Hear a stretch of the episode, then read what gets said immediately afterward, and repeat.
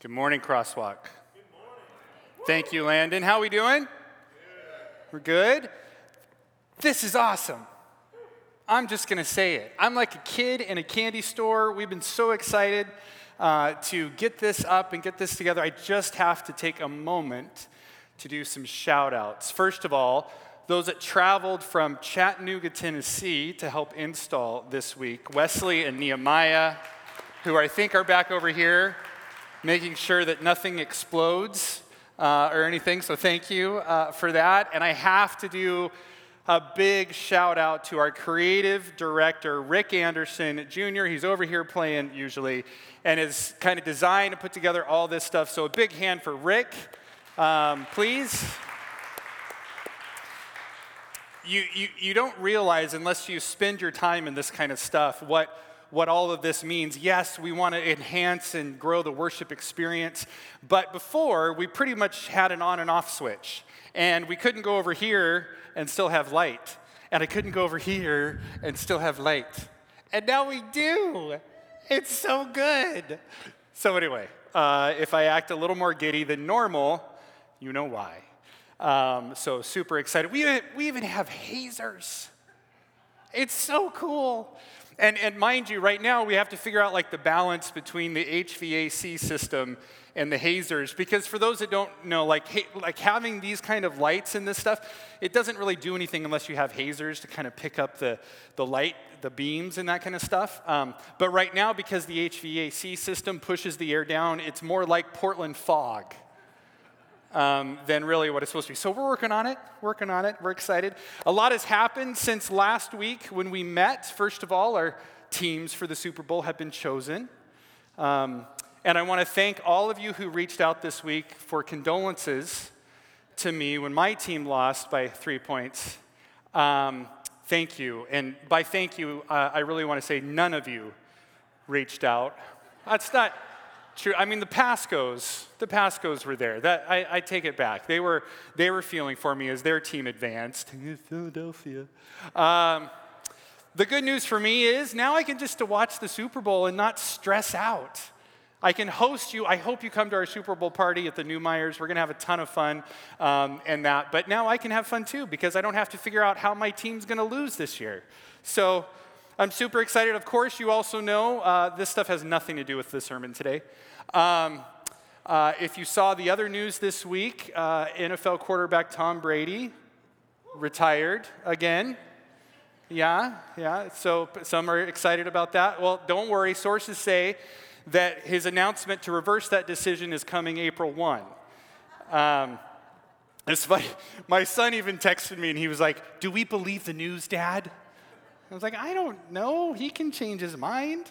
Um, so anyway, lots of lots of stuff going on. But before we get into today's teaching, we also want to recognize that we are officially in February, and February is Black History Month. Um, and so we want to celebrate um, the history, the contribution, and the journey of our black brothers and sisters.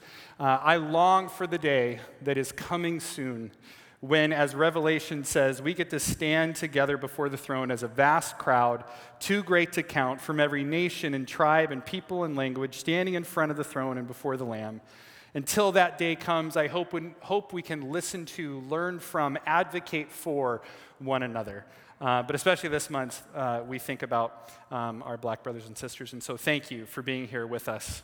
Over the last five weeks, we have been walking through what it means for us as a community to put skin on the gospel, to unpack our one word vision and mission statement, which is to love well. If we are going to love well, what does that mean? What does that look like? And so each week we've been unpacking a different end statement for Crosswalk, and we have five of them.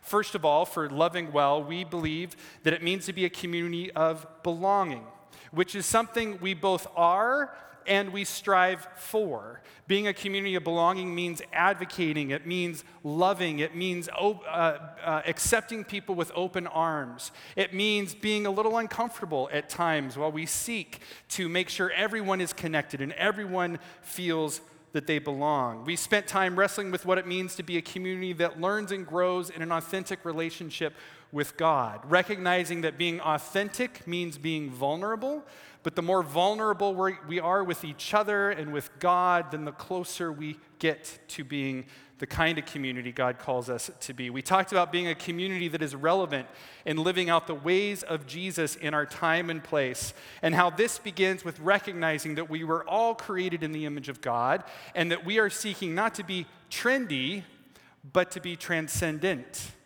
Very different.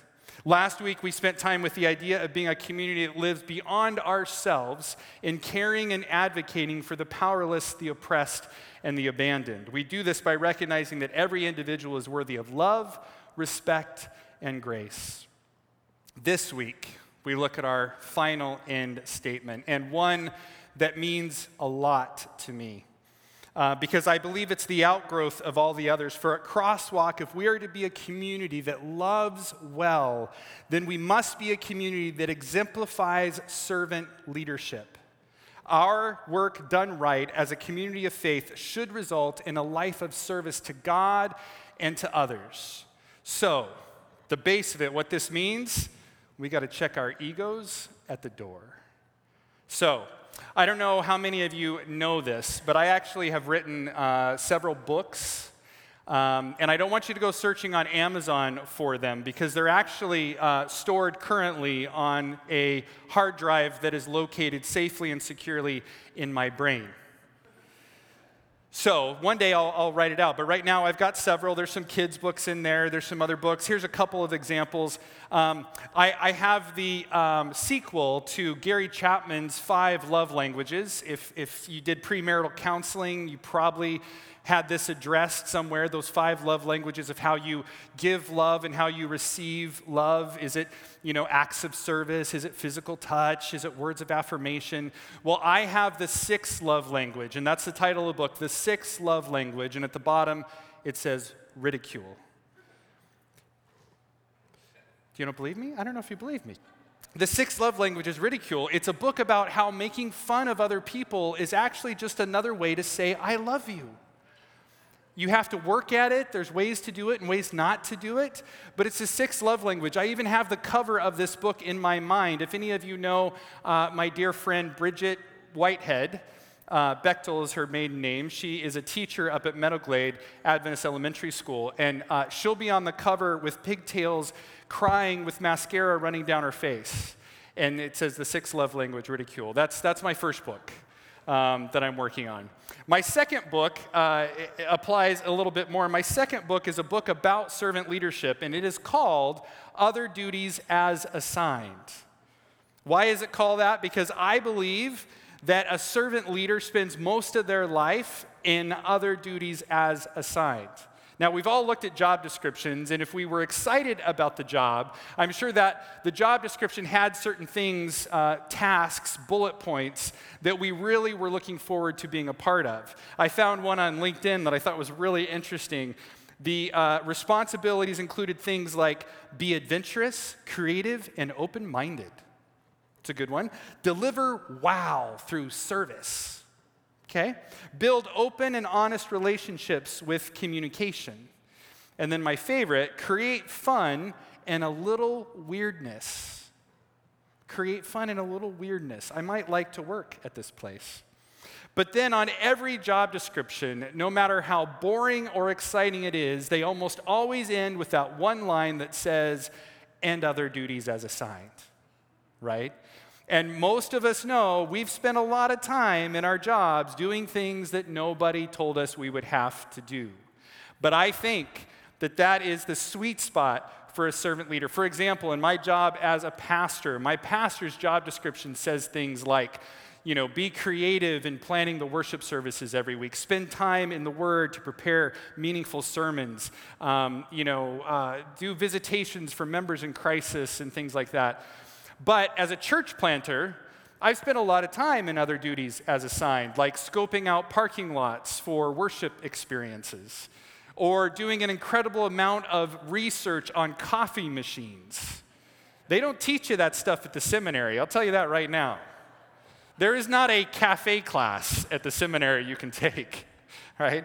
So there's all sorts of things that you end up doing, none of which are in my job description, but all of which are needed. So the job of a servant leader is to see a need and then find ways to meet a need, even if no one tells you about it. And this doesn't apply just to church life. This is our call in life, at work, at home, in the grocery store, in the time we spend online. A servant leader isn't a checklist or a title we put on and take off, it's a way of life. Uh, one of the things, if, if you're a taller person, uh, Zachary was here with us today, leading out. Really excited to have him with us. Zachary, you six six, seven, six mm, six seven. All right. Sorry, I lost that inch. I have to stand up straight around Zachary, which I really like. Um, but the thing that we often get asked when we're in a grocery store, uh, you know this, you're walking down an aisle and you see somebody looking up at that top shelf, and they're shorter in stature and you know they're going to ask you if you can grab that thing off the top shelf for them, right?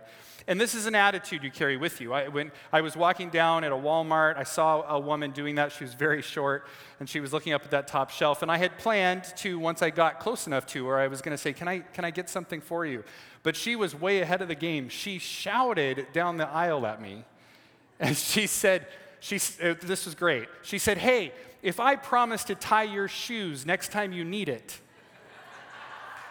would you reach up to that top shelf and give me that, you know, thing or whatever? So I was like, wow, I'd, I'd never heard that before. So I reached up, I got that thing for her, I gave it to her, and she goes to turn away, and I said, can I have your number? She's like, I don't.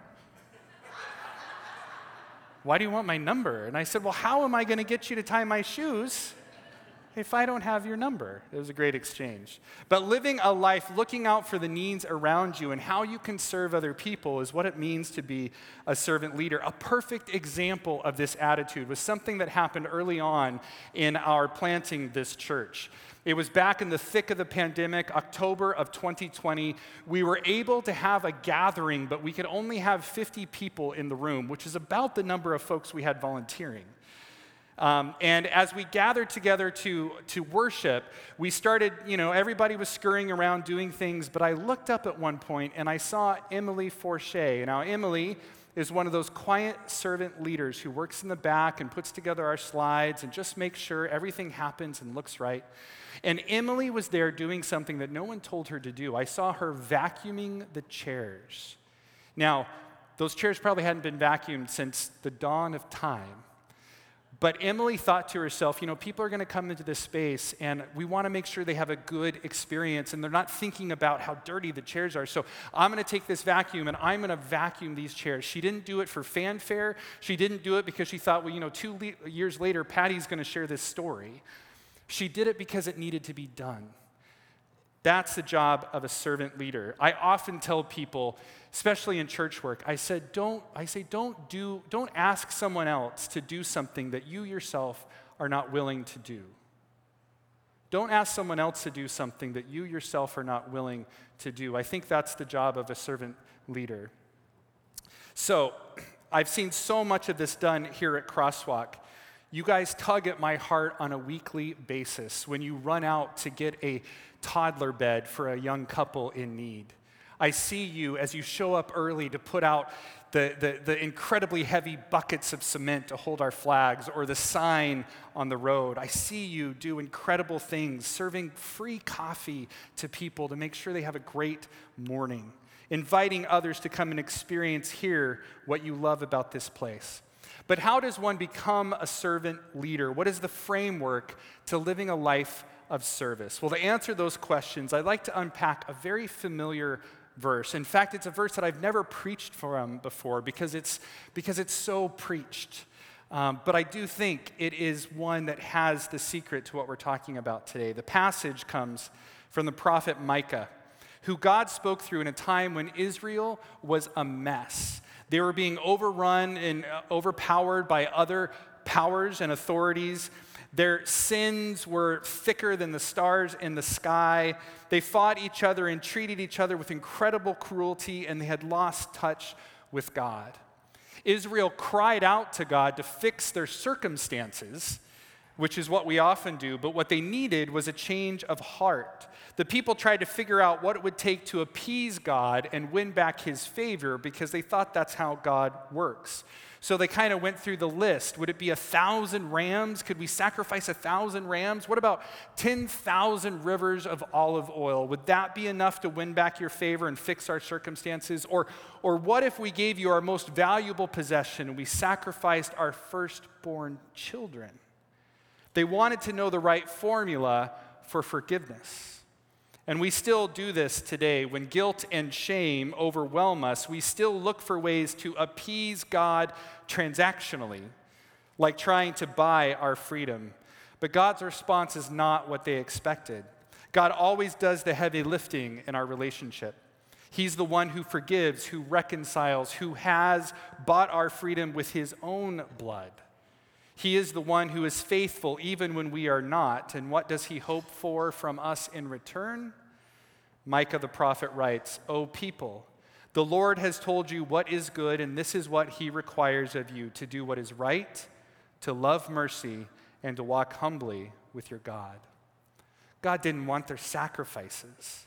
He would shed enough blood for all of us. And He doesn't ask for penance from us or to complete a checklist of holy acts before we can come into His presence.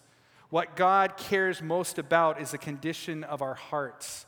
And consequently, our connection to Him is often measured in how we treat one another. As King David once wrote, You do not desire a sacrifice, or I would offer one. You do not want a burnt offering. The sacrifice you desire is a broken spirit. You will not reject a broken and repentant heart. So, God's request of his children involved three things, three ways for us to learn to love and serve. The first, do what is right. Some translations say to do justly. This requ- request is relational, it involves a transaction between us, humans. God desires for us to treat each other better, to stop lying and cheating our way to the top, to be honest and willing to put the needs of others in front of ourselves. Or as Paul said in Philippians, don't be selfish. Don't try to impress others. Be humble, thinking of others as better than yourselves. Now, the humility we're asked to practice is something we often get wrong. It doesn't say we should be pushovers or think poorly of ourselves.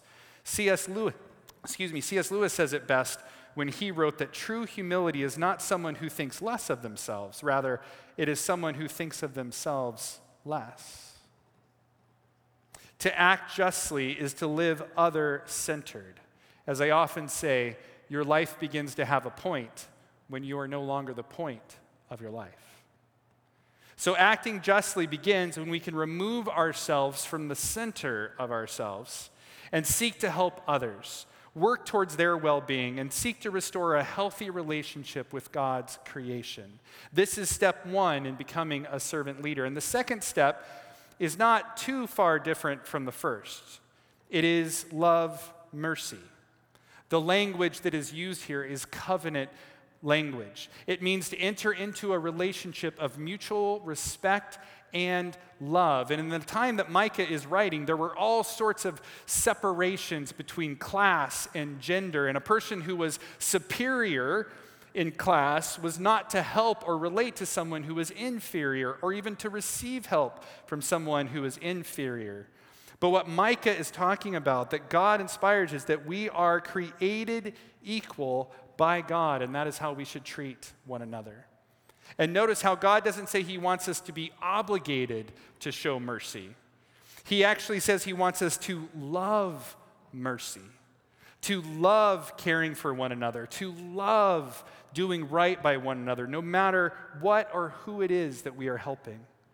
Like most requests from God, this is not easy for us to do. It is sometimes incredibly difficult. The Apostle Paul tells us that since God chose you to be the holy people he loves, you must clothe yourselves with tenderhearted mercy, kindness, humility, gentleness, and patience. I love Paul's use of the phrase here, clothe yourselves, because clothing yourself is a choice. You walk into the closet in the morning and you have these options. What am I going to put on today? What is the outfit I'm going to wear?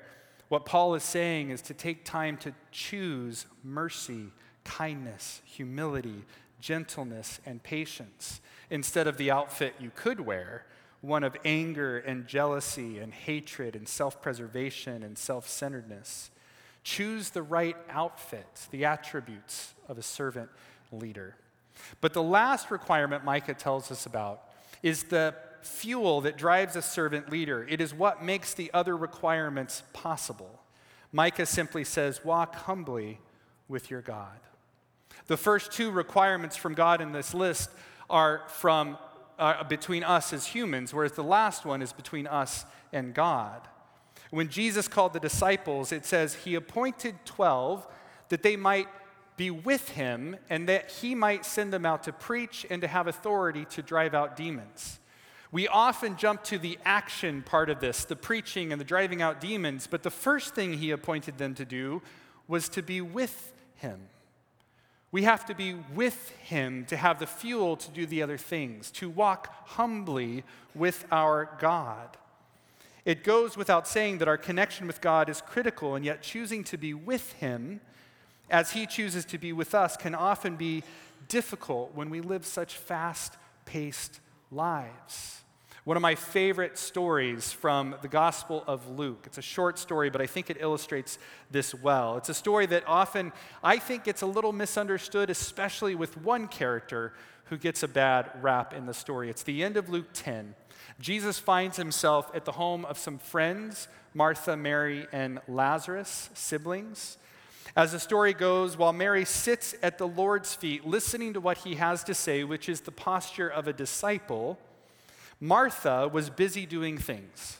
It says, Martha was distracted by the big dinner she was preparing. She came to Jesus and said, Lord, doesn't it seem unfair to you that my sister just sits there while I do all the work? Tell her to come and help me.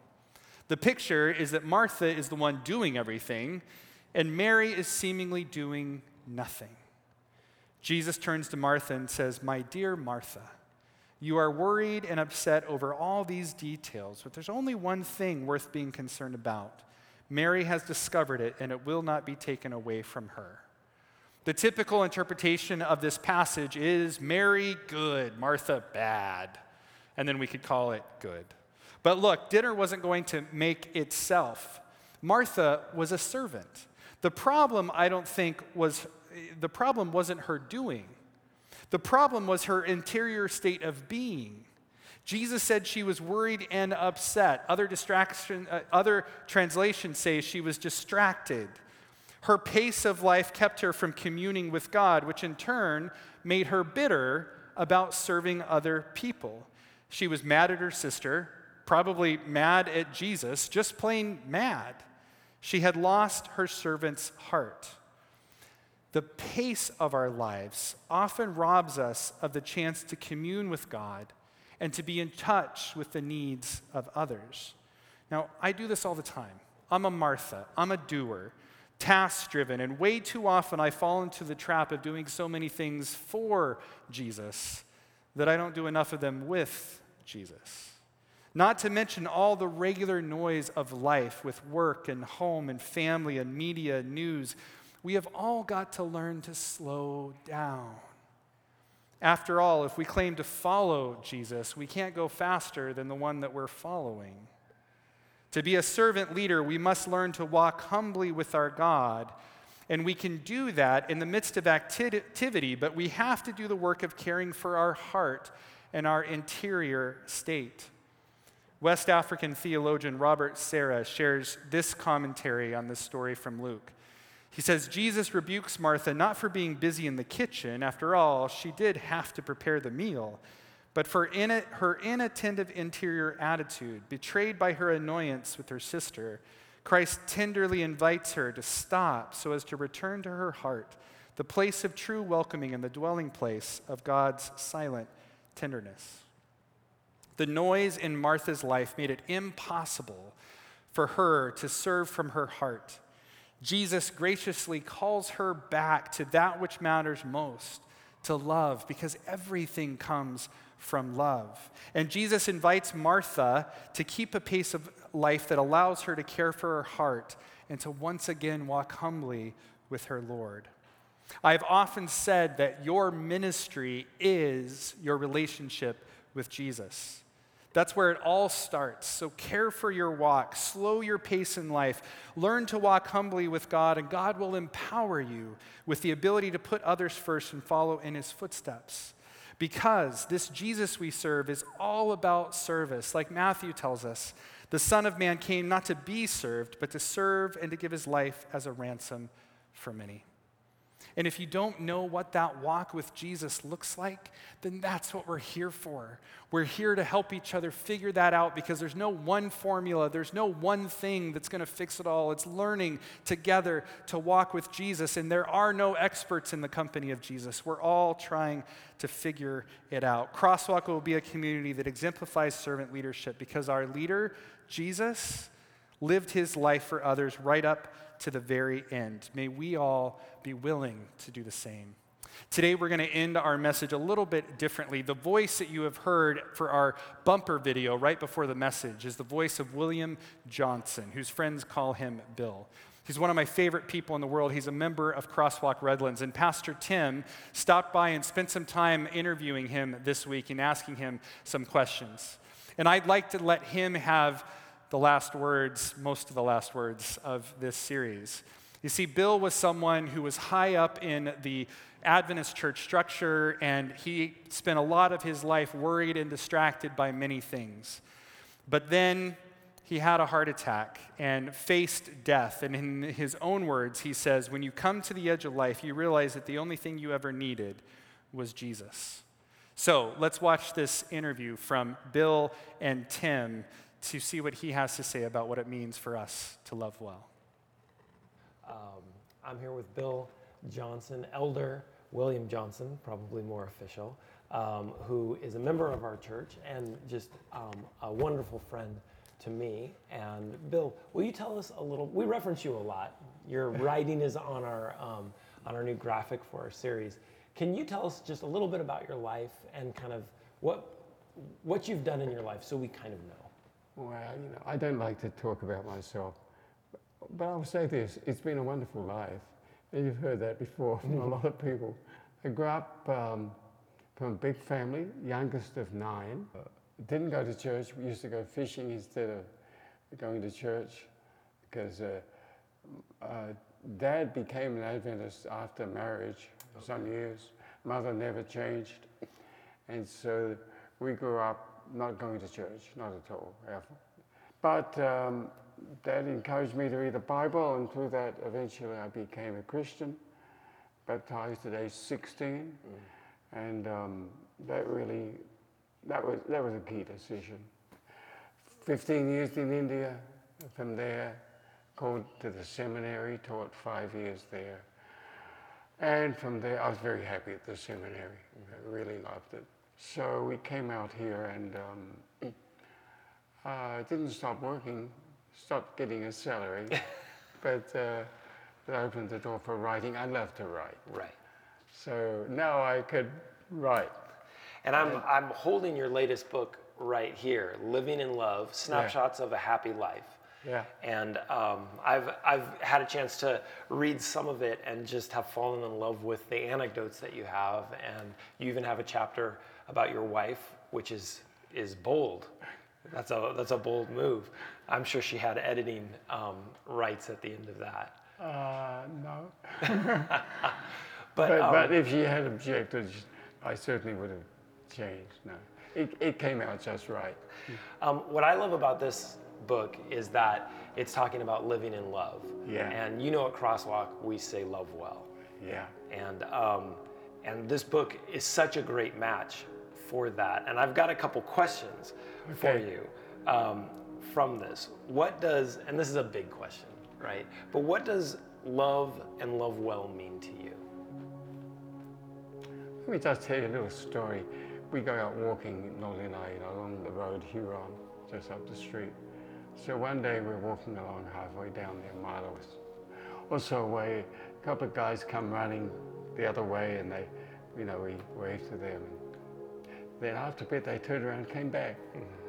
And these guys, I don't know, they're probably around 50 or maybe 60. But they said, and I didn't, we didn't know them actually, you know. They said, you've been around a while. True. What does it all mean? You know, what does it mean? Wow. I said, really, what I say in that book, it's all about love. Mm. That God is love. To know that God is love. He's on our side, not against us.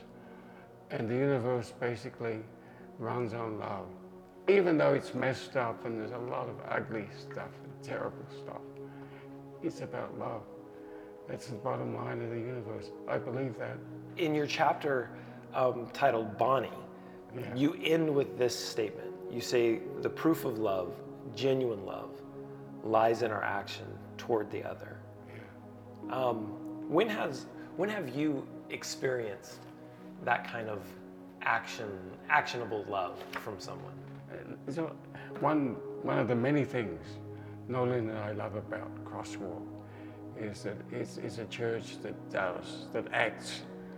It's not just preaching, it's not just talking. I think the Adventist church is just burned out on all this talk, talk, talk. You know, get out and do something, help people. And Crosswalk is doing that. I, in, in the chapter Surprised by Love, you say that if you live love, you will find love in the unlikeliest of places. Yes, you will. Where's the strangest place that you found that kind of love? You know, in my semi-retirement, um, when I was asked to work among uh, other religions, non-Christian, to develop relationships, we started up, out with the Muslims naturally. I never got beyond that uh, in seven years. but I found, I found wonderful love among the Muslims. You know, love is not confined to the Christian religion. Right. Certainly not the Adventist religion. Love is everywhere because God is everywhere. That's Yeah. right. And if we open ourselves to it, love is there. Crosswalk is a, a really diverse church. Yeah. Age, you know, I love it. It's just, it's so great, and all the different campuses have different experiences. Um, if you get a chance to talk to everyone Yeah. right now, Yeah. what would you say to everyone who goes to Crosswalk? What would you What would you leave them with if you could leave them with something? I'd say celebrate what God is doing. Okay. Just thank Him and praise Him for the fact that He's brought us together. We are so different. You know, I'm the oldest or very close to the oldest. Here I am at least twice or three times the age of a lot of the people there, or four times the age. But you know, we're loved there, we're, we're greeted, and people hug us, and it is wonderful. So something wonderful is happening at Crosswalk. And um, I think it's, you know, for the Adventist Church, I think it's a sign of what might be for the whole Adventist community. Um, so I'm going to do a little plug. You don't need to do this. I'm going to do a little plug for your book. It's called Living in Love: Snapshots of a Happy Life, and you can buy it on Amazon. And we love to have everyone that can buy it, not just because we love you, although that's a great reason. The reason why we want you to, we want people to buy this is because if you want to know about loving well, this book talks about it. And Bill, we're so thankful to have you and Nolene, your beautiful wife, um, with us in in church almost every single week. You're all- you've been such a blessing in my life, so I just want to thank you. Why, you're too kind. Bill, thank you. We so appreciate your time. You're welcome. Love is everywhere because God is everywhere. So, Crosswalk, let's love really, really well. Let's be a community of belonging. Let's learn and grow in an authentic relationship with God. Let us um, learn to live out the ways of Jesus in our time and place. Let us do our best to care and advocate for the powerless, the oppressed, and abandoned, and let us be servant leaders because that's who Jesus is, and Jesus is who we follow. Let's pray. Father God, God of love, God of grace, you have called us as a church to come together to be a place that doesn't just talk, but that serves and works to further the gospel message to the ends of the earth. Father, and we don't want to run faster than you. We don't want to be ahead of you. We want to walk humbly with you so that we can be empowered to do what is right, to love mercy, and to serve one another, not for fanfare or recognition, but because it's the right thing to do. And may we be so focused on your love for us that if need be, we would lay our lives down for another to show them your love because that's what you did for us. We pray these things in the precious and holy, beautiful, love empowered name of Jesus Christ. Amen. Stand back up and worship with us.